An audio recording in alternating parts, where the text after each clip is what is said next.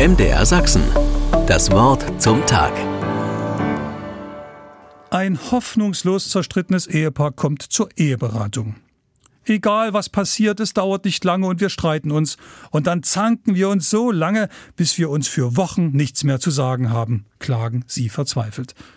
Der Eheberater hört aufmerksam zu, überlegt eine Weile, dann macht er einen ungewöhnlichen Vorschlag. Wissen Sie was? Wenn Sie das nächste Mal streiten wollen, gehen Sie bitte ins Schlafzimmer. Dort stellen Sie sich an Ihrem Bett gegenüber auf, ziehen die Hauslatschen aus und stellen jeweils einen Fuß aufs Kissen. Erst dann legen Sie bitte mit dem Streiten los, streiten Sie nach Herzenslust. Aber bleiben Sie, wo Sie stehen. Das Paar ist überrascht, aber es willigt ein und versucht es. Als Sie nach ein paar Wochen wieder in die Eheberatung kommen, will der Eheberater natürlich wissen, wie es geklappt hat. Ach, sagen die beiden, so richtig gestritten haben wir uns gar nicht mehr. Immer wenn wir ins Schlafzimmer gingen und den Fuß aufs Bett stellten, mussten wir so übereinander lachen, dass der Frust verflogen war.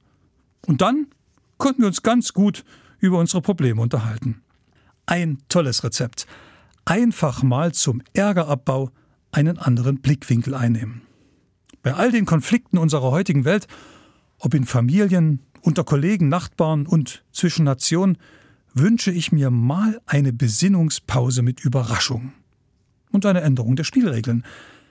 Dazu gehört, sich selbst nicht zum Maßstab aller Dinge zu machen, auch andere Standpunkte zu hören und zuzulassen, sich nicht auf jedes Streitross setzen, einfach mal innehalten, kurz Luft holen und überlegen, ob der Streit sich lohnt.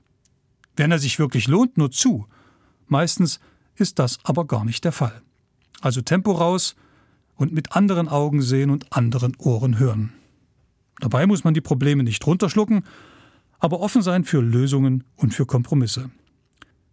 Ich ahne, das ist schwerer, als man denkt, was aber nicht heißt, dass man es nicht wenigstens mal versuchen soll. Ich wünsche Ihnen einen friedvollen Tag. MDR Sachsen. Das Wort zum Tag.